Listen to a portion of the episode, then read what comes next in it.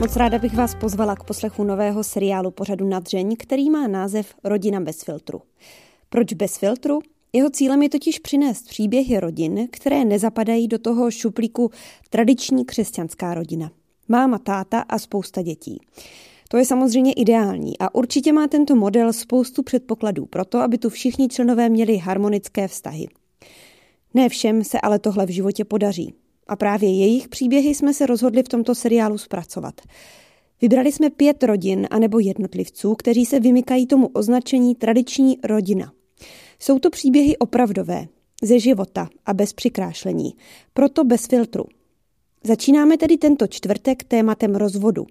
Pozvání k mikrofonu přijal katolický publicista a pedagog Jiří Zajíc, kterého možná znáte z vysílání proglasu. O svém nevydařeném manželství ale pro proglas mluvil poprvé. Rozhovor připravuje Jaroslav Tomáš.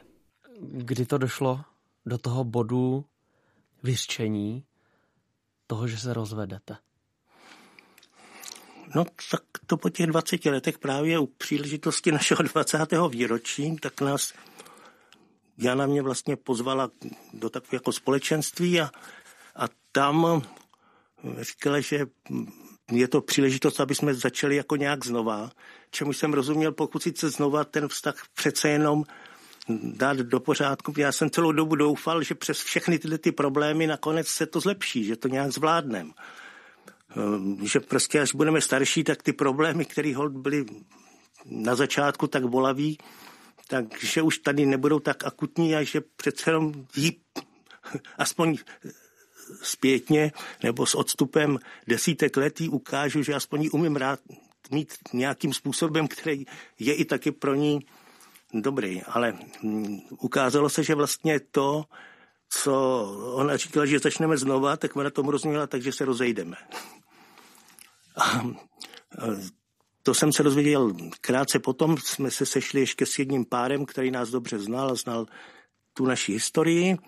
A tam ona říkala, že jako už dál prostě nechce, abych tam s nima byl eh, v té rodině, že, že jako eh, je na mě už tolik alergická, že to no, prostě nezvládá. A jak jste to v tu chvíli vzal? No, tak vzal jsem to jako že je to škoda, špatný, že prostě, ale tak jsem jí nabídl, že se odstěhuju.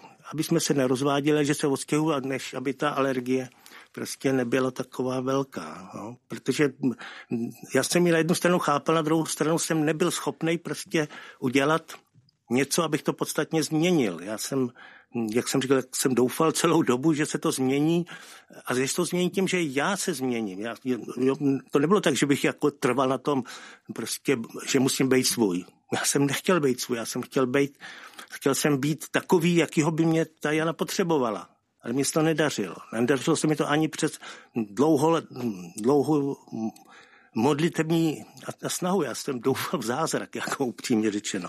No a tak když ona s tím přišla, tak jsem prostě řeknu, tak já se zkusím odstěhovat, a, ale počkej, aby jsme se, jak to bude, aby jsme se nerozváděli. No jenže jen jsem se odstěhoval, tak ona podala žádost o rozvod.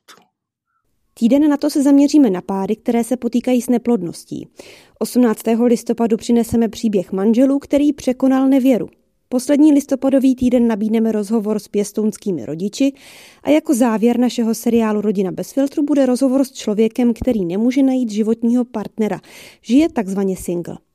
V této době slaví nadřeň druhé narozeniny.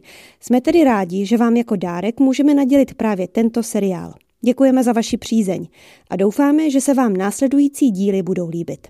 Za tým nadřeň se loučí Alžběta Havlová.